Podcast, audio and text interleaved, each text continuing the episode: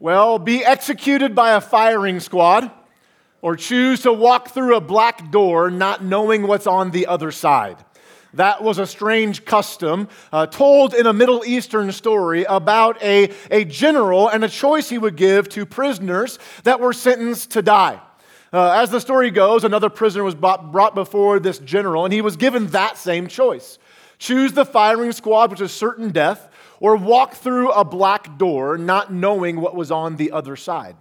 It could be torture solitary confinement, uh, another means of death. None of the prisoners knew what lay beyond the door, but they all knew the strange custom of this general.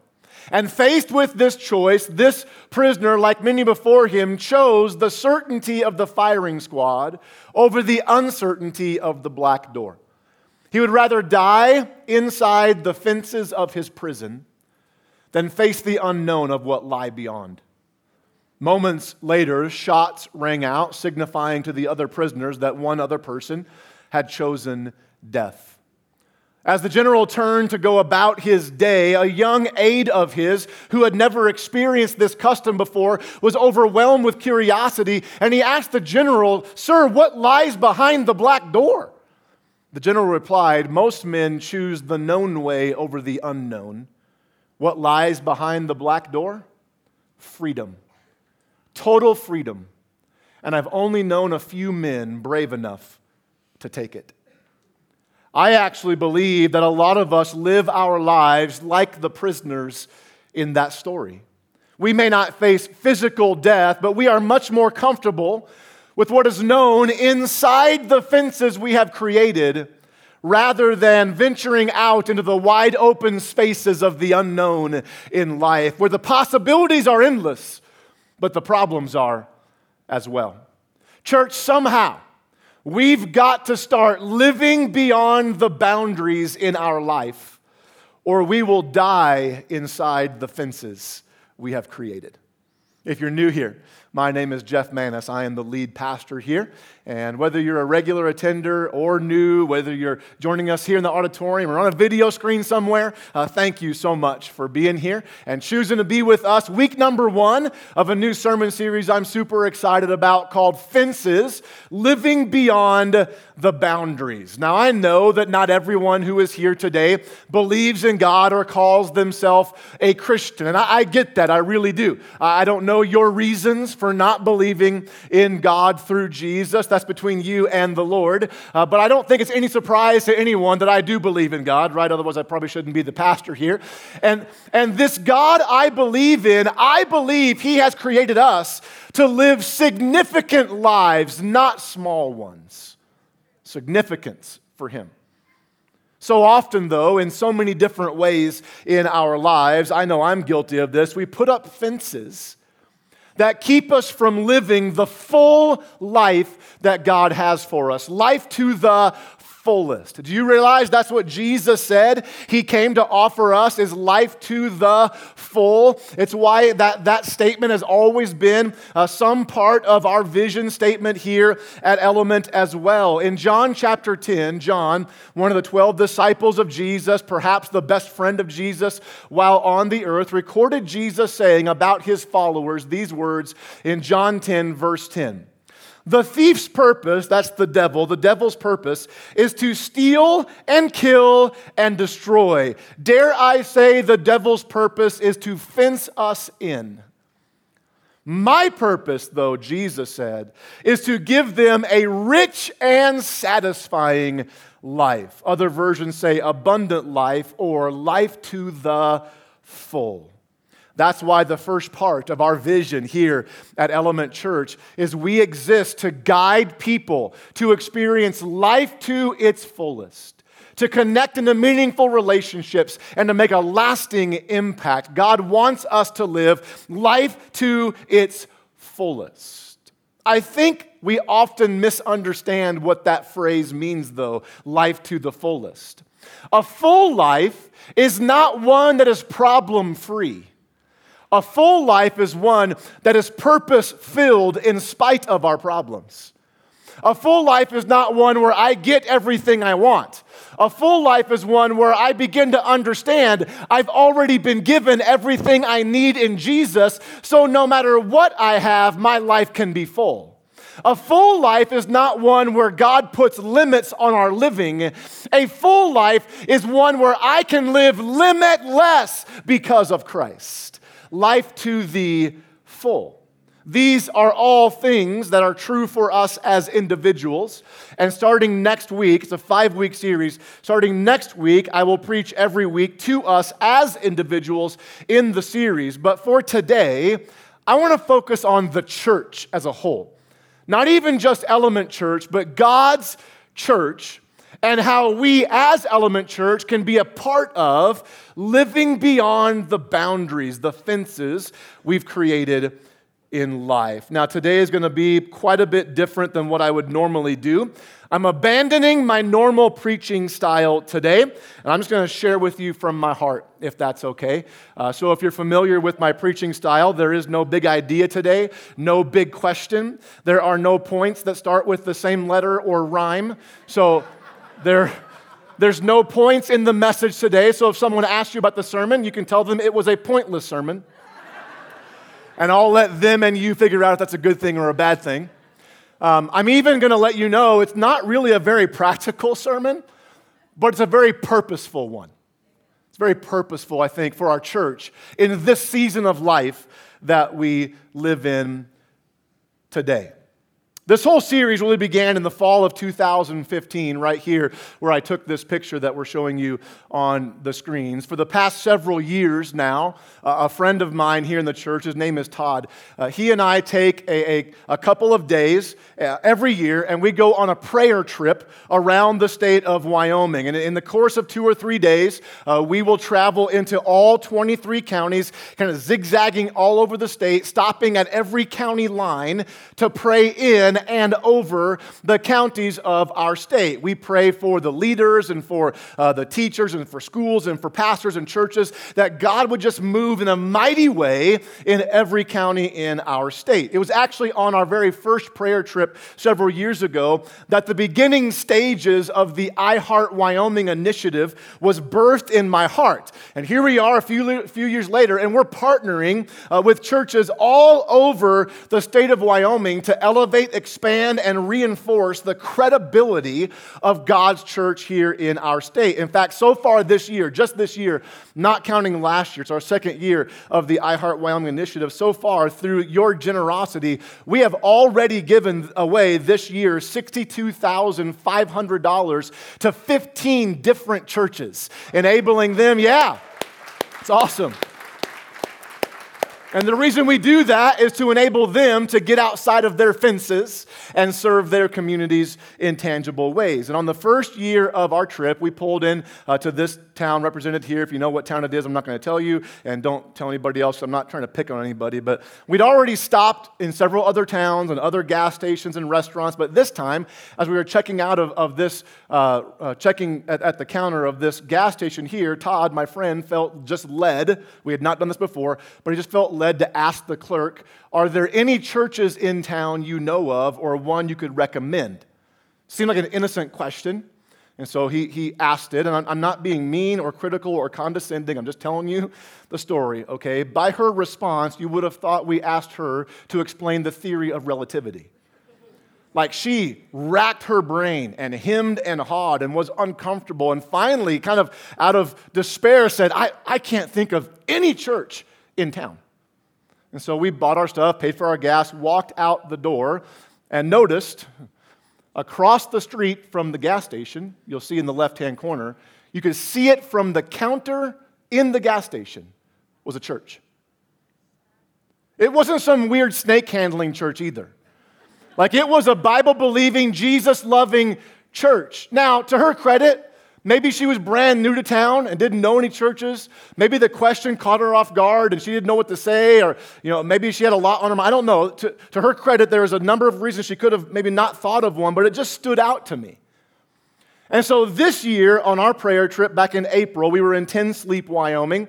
I, at another gas station, we had not done it since, I felt the Holy Spirit nudge me to ask the clerk at the local gas station that very same question we asked there. But I didn't do it. I ignored the Holy Spirit, disobeyed God, stayed inside my fence, paid for my gas and horrible coffee, walked out to the car, and drove down the road with Todd. A few miles outside of Ten Sleep, the Holy Spirit just wrecked my heart. I was so convicted that I didn't obey the voice of God and perhaps missed an opportunity to bring Jesus and the church into our conversation. So, right there on the road, I just confessed to God and asked for His forgiveness. And I'm thankful for a loving God that forgives us of even uh, all of our sins. And then I confessed to Todd. I was like, hey, remember that time that you asked that clerk about a church? I said, I was supposed to ask the clerk back there, and I didn't. I just want you to know that, that I didn't obey God.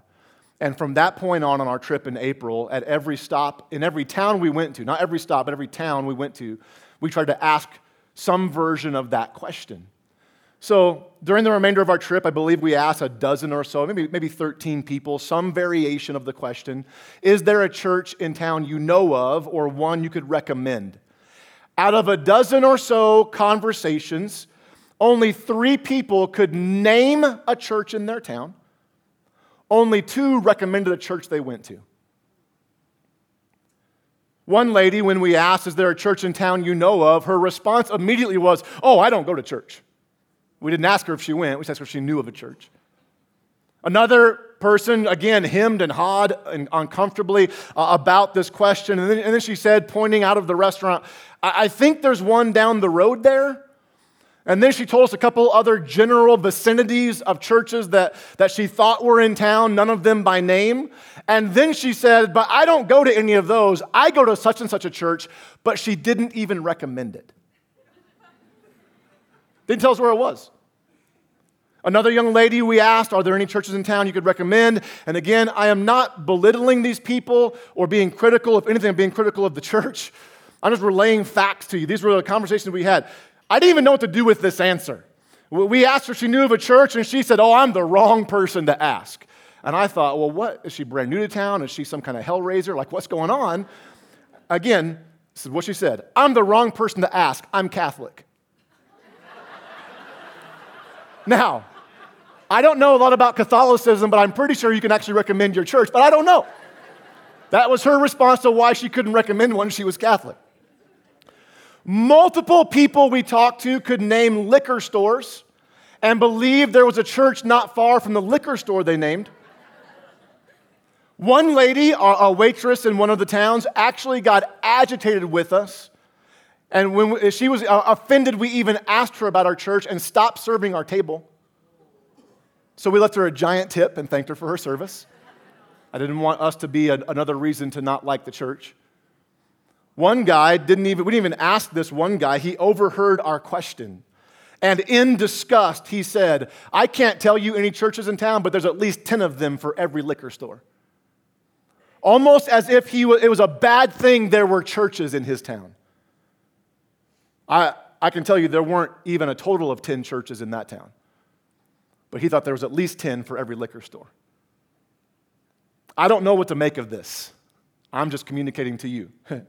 And I know it's a very, very small, I'm not, it's not like some massive research we did, it's a very small sample size, but this stood out to me. And it has stuck with me, church. It's challenged me. Over the last four years, several years, I've driven thousands of miles around our state. I've visited every county multiple times. I've been in dozens of our towns in Wyoming. I've yet to drive through an actual town, not a ghost town, but an actual town in Wyoming that didn't have a church. Even sometimes the smallest towns have multiple churches. Yet, by the response of people that we encountered, it seems like we, the church, have been living behind the fences living behind the boundaries we have created. I mean, just the question about church was shocking to almost every person we talked to. It was shocking. That means the church and probably Jesus is not a part of the conversations in our communities today. And that's a problem to me. It's a problem to me. I don't know what would be said in Cheyenne if we asked the same question. I've not done that. I would, I'm, I'm not afraid to ask the question, but with a church our size, I'm afraid the person would know me and be like, Don't you pastor a church? Why are you asking me for a good church in town? Like, go to your own, loser. it just makes me question are we known enough in our community for the good that we do? Are we? Are we living outside the fences enough that even people who don't go to our church would be able to say, I can name that church? That, that people who don't, don't go to one would say, I, I don't go to a church, but if I did, I'd probably try that one. I don't believe what they believe, but I cannot deny the good they do in our community. So I'll tell you about that one. I don't know. I don't know. This has all just got me wondering, and really is the catalyst for this whole series we're in. As Christians, as the church, have we become so afraid of, inf- uh, uh, of, of being infected by the world that we've actually stopped affecting the world? Or make it personal, have we, have we stopped affecting our own state? I think sometimes this is the posture of the church. We, we find ourselves kind of hidden in the dark behind our own fences. And oh, we, we can see the world out there. We even would say the world needs Jesus. Man, the world needs Jesus. I need Jesus, and the world needs Jesus, but I, I can't go out there. It's safe in here. I'm protected inside my fences, my walls. It's more comfortable. It's not comfortable, by the way, just asking a stranger about a church. It's just not. But I think it's the only way to start living beyond the fences. I mean, we, we say things like, well, if they would come to us, we'd tell them about Jesus. And make no mistake about it, church, when people come to us here at this church, we will tell them about Jesus every single Sunday. Yes, we want people to be a part of a life giving church in their community. Yes, part of the Christian experience is that we gather together like we're doing today, that, we gather together to worship God, to, to strengthen one another, to fellowship with one another, to receive the word. But, but listen, how will the world know they can come to us if we're just stuck behind our fences protecting what we already have? Friends, the church is not the destination for people. The church is not the landing point. The church should be a launching pad to take us out into the world with the only message that matters today, and that message is Jesus. That's why we are so adamant as a church about outreach, about getting outside the four walls, getting outside of our fences to, to serve our community in a tangible way, like the Back to School Bash or Night to Shine or Gas Buy Down or I Heart Wyoming or whatever it is. I've said this before and I'll say it again. If what happens in here does not lead to work out there, then what happened in here was not worship. Because the worship of God always leads to the work of God. And the work of God is to reach more people for Jesus, to seek and serve the last and the lost and the least in our community. To make some kind of difference that perhaps when a clerk is asked about a church, they would at least know one in their community. So before this last prayer trip, my friend Todd showed me a passage of scripture in 2 Corinthians chapter 6. If you want to turn there, you can. 2 Corinthians in the New Testament portion of the Bible, uh, written by a man named Paul. We call him the Apostle Paul. Paul started a church in a town called Corinth. This is a letter to his congregation in Corinth. We call it Corinthians. I'm reading to you the first couple verses from the message version of the Bible. The message version is, is written by a man named Eugene Peterson. He's a pastor, and the message is his idea of what the scripture means. Okay? So I don't always recommend using the message. It's not a translation, it's a version from Eugene Peterson. But Todd shared this with me from the Message Bible, 2 Corinthians 6 11 through 13. Dear dear Corinthians, I can't tell you how much I long for you to enter this wide open, spacious life. We didn't fence you in. That's where the series was born. The smallness you feel comes from within you. Your lives aren't small, but you're living them in a small way. I'm speaking as plainly as I can and with great affection. Open up your lives, live openly and expansively. Isn't that beautiful? I believe that is the message for God's church today. Open up your lives. Live openly and expansively. We didn't fence you in. The smallness you feel comes from within you. You're not made to live life in a small way, but a significant way. So, the question are we living too small as Christians today? Are we choosing the firing squad of comfortability rather than the unknown of the black door? Are we hiding behind, even hoarding behind our fences, protecting what we already have instead of investing in what could be, even though we can't see it yet?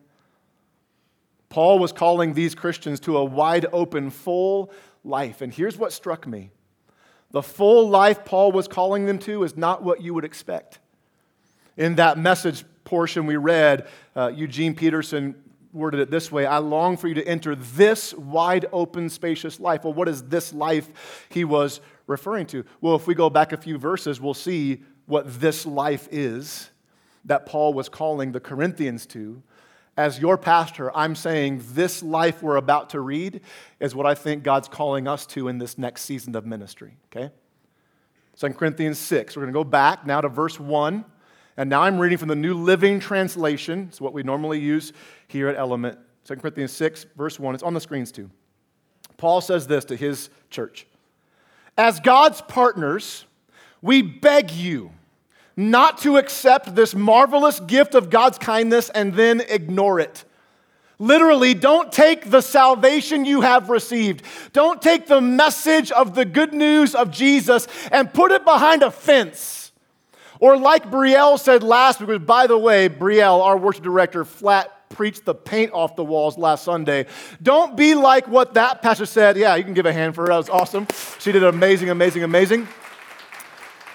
Don't be like the servant in that story and hide what you've been given in the ground, right? The, the, the, the, message of Jesus is too good, Paul's saying. The hope of Jesus is too strong for us to ignore it. So I beg you, don't ignore it. For God says, At just the right time I heard you. On the day of salvation I helped you. Indeed, the right time is now. Today is the day of salvation. I love that phrase. It brings such hope into today. We don't know when our last day will be. We don't know where our last day will happen, but today is the day of salvation. Today is the only day we have. So, church, can we just seize the day? Can we make the most of every opportunity? Can we take the message of salvation outside of the fences, the message that all of us have sinned? That my sin and your sin separated us from God eternally. Nothing we could do to bridge, can, can bridge the gap from us to God. No work, no effort, no money. Nothing can bridge the gap between me and God. But God loved us so much he sent his son Jesus, God in the flesh. He came as one of us. He died in our place. He rose from the dead. And by putting my faith in Jesus, I can not only be forgiven of my sins, but I receive a new life today, full life while I'm on the earth, and eternal life forever in heaven with Him. Paul was saying, don't take that gift and put it behind a fence. It's too strong and too powerful for us to hold on to it. Then, jumping to verse 4 and 5, Paul says this In everything we do, we show that we are true ministers of God. We patiently endure troubles and hardships and calamities of every kind. We have been beaten, been put in prison, faced angry mobs, worked to exhaustion, endured sleepless nights, and gone without food for the gospel. Don't forget, this is what blew me away. What we just read, that is what Paul was calling the wide open expanse of life. This was the fullness of life for Paul trouble, hardship, calamities, beatings, prison, facing angry mobs, working to exhaustion, enduring sleepless nights, going without food. That's what he was calling the Corinthian church to as the wide open expanse of life. And yet in America, we call the fullness of life more money in my bank account and a bigger house. To be honest, I'm saying this slightly tongue in cheek. What I just read from Paul kind of sounds like our preparation for the fourth service coming up. Can I just speak candidly as your pastor for a moment? If you don't know, by the way, we have seen amazing growth this year as a church. God, for some reason, has blessed us with more and more people coming into our fence. I think, due in part to our desire and ability to go outside the fence and, and, serve people. But nonetheless, for whatever reason, we're seeing lots and lots of new people come, and we need more room for people to gather on Sunday. And so we're adding on Sunday, October 14th, a fourth worship experience. Uh, the new times are on the screens here 8.30, 10, 11.30 a.m. Uh, so we're adding a service in the morning, which is where we need the most space in our growing seasons. And we're keeping that 6 p.m. service as well. Um, and I, here's, here's what I want to say by speaking candidly this is a stretch for our church. It's a stretch across the board. Staff, volunteers, ministries, it's a stretch. Now, we have not been beaten or put in prison over it yet. and in no way am I trying to compare what we're facing with the fourth service to what Paul went through. That's not even in the same universe. I'm just saying, when I read this, it, I feel like some of this is what we're going through to present the gospel in another service. We, it's, it's definitely produced some conflict. Like we've had conflict on our staff, we've had conflict with some volunteers through this. Like I'm telling you, church, the enemy would like nothing more in a season where we've seen great fruit. The enemy would like nothing more than to divide us in two. And so I'm praying for unity in our church. It's, it's, it's hard to do what we're doing, it, it's requiring extra work across the board. Like we have some staff and volunteers who are working themselves to exhaustion getting ready for this. Make no mistake about it, and I am not exaggerating, it is keeping us up at night, adding this fourth service. We've even had, I, I, I want to be careful, I'm not being like weird or creepy or oversensitive to the spiritual world, but we've, on our own staff team, have just had a heavy spiritual attack. I don't think the enemy wants us to keep going. And so I'm not saying all this to be like, oh, look at poor Jeff and his team working so. It's not why I'm saying this. I'm saying it to say this. We could stay at three services. We could stay at three services. It would be way easier. And just apologize to people that can't come because we're out of room. I'm sorry, we're not going to add a service for you. We could do that. But to me, that's living behind the fence.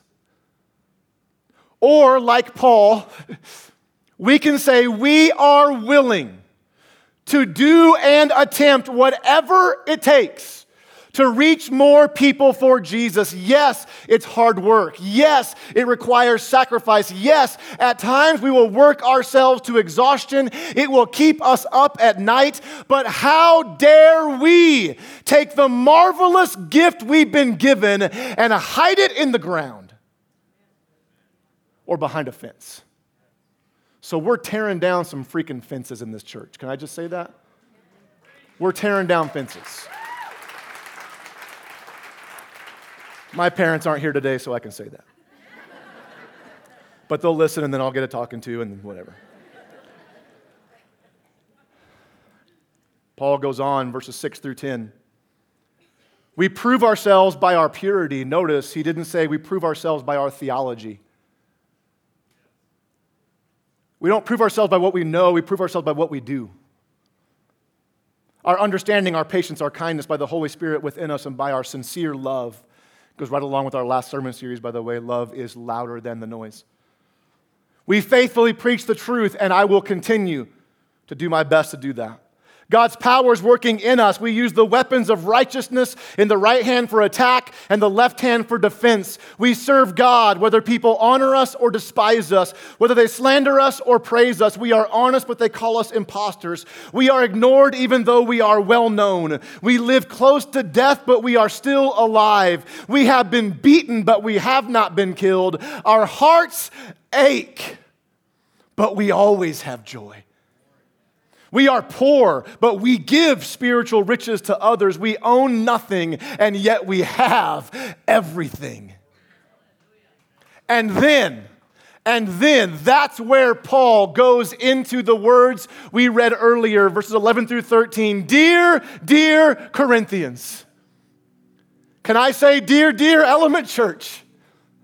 I can't tell you how much I long for you to enter this wide open, spacious life. We didn't fence you in. The smallness you feel comes from within you. Your lives aren't small, but you're living them in a small way. I'm speaking as plainly as I can and with great affection. Here's my challenge to me and our church open up your lives. Live openly and expansively. Isn't that good? Church, I know that there are so many of you, you are way better at this than me. I'm a very introverted person. You might not believe me. I yell enough from the platform. Off the platform, I'd rather just be in the guy in the corner nobody talks to. So to walk into a gas station or a restaurant and engage a conversation about church and Jesus is way outside of my fence. But I'm telling you, I don't ever want to feel the conviction I felt that day in Ten Sleep again. I completely disobeyed the voice of God to stay inside my fence. And Paul says, I beg you, I beg you, don't ignore the gift you've been given. I'm not saying we got to talk to every single person. Don't be weird, okay? Don't be weird. But be a, be a listener to the Holy Spirit. And He'll tell you what conversations to start and what ones not to start. He'll tell you which ones to engage and what not to engage. He'll, he'll impress upon your heart hey, ask them about church, ask them about Jesus, invite them to church. It breaks my heart that there were people in towns of our own state that couldn't name a church. We've got some work to do, gang. And so I can't speak for every pastor. I can't speak for every church. I know there's people on board with me. All I'm saying, as far as I'm concerned, for our church, we're tearing down some fences. We're going to live beyond the boundaries. We're going to do our best to bring Jesus and the church back into the conversation in our community. Maybe you're here today, though, and you've never experienced salvation through Jesus. I want to give you that chance today.